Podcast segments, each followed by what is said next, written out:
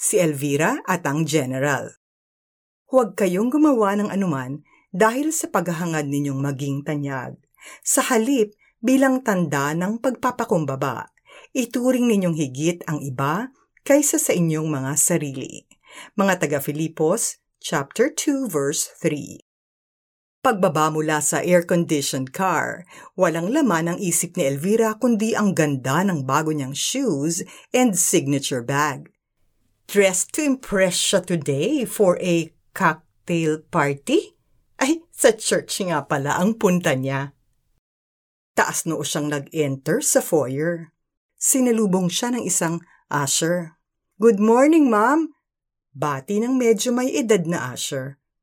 Nakasalamin at manipis ang buhok nito at ang sweet ng smile.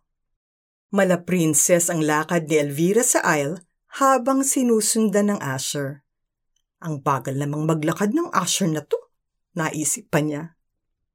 May nasalubong silang isang matikas na lalaking naka-military uniform. Huminto ito sa harap ng usher at sumaludo. "Good morning, General," ang sabi ng sundalo. "You don't have to do that," pabulong na sabi ni General. "General?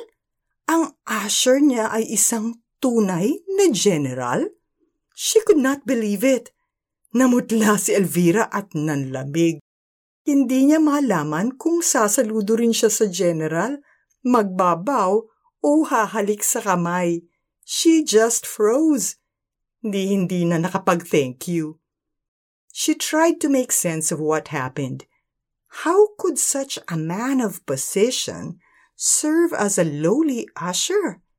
Tinawag pa nga akong ma'am? Napahiya si Elvira kasi she realized how she was so full of herself. Naalala niya how she would look down on people just because they wore the wrong clothes or spoke with a thick accent. That's wrong. What right do I really have to even think that way? The preaching that morning drove the point home more clearly. It was about the Apostle Paul, who was of noble birth, a citizen of the most powerful empire of that century, a prestigious member of the religious community.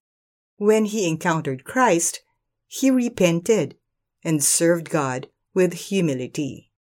And that morning, the general showed how to serve humbly. Napaiyak na lamang ng tahimik si Elvira sa kanyang upuan. Nagsisisi dahil sa kanyang pagmamataas. Manalangin tayo. Lord, I kneel before you and ask that you search my soul. If there are any thoughts that make me think I am better than others, patawad po. Help me to respect and serve others like you do. In Jesus' name, amen. Para sa ating application, can you think of a person whom you look up to? Bakit mo siya tinitingala? Dahil sa kanyang posisyon? Dahil sikat siya at maraming awards? O dahil sa kanyang kabaitan at paninilbihan? Find a way to honor that person today. Huwag kayong gumawa ng anuman dahil sa paghahangad ninyong maging tanyag.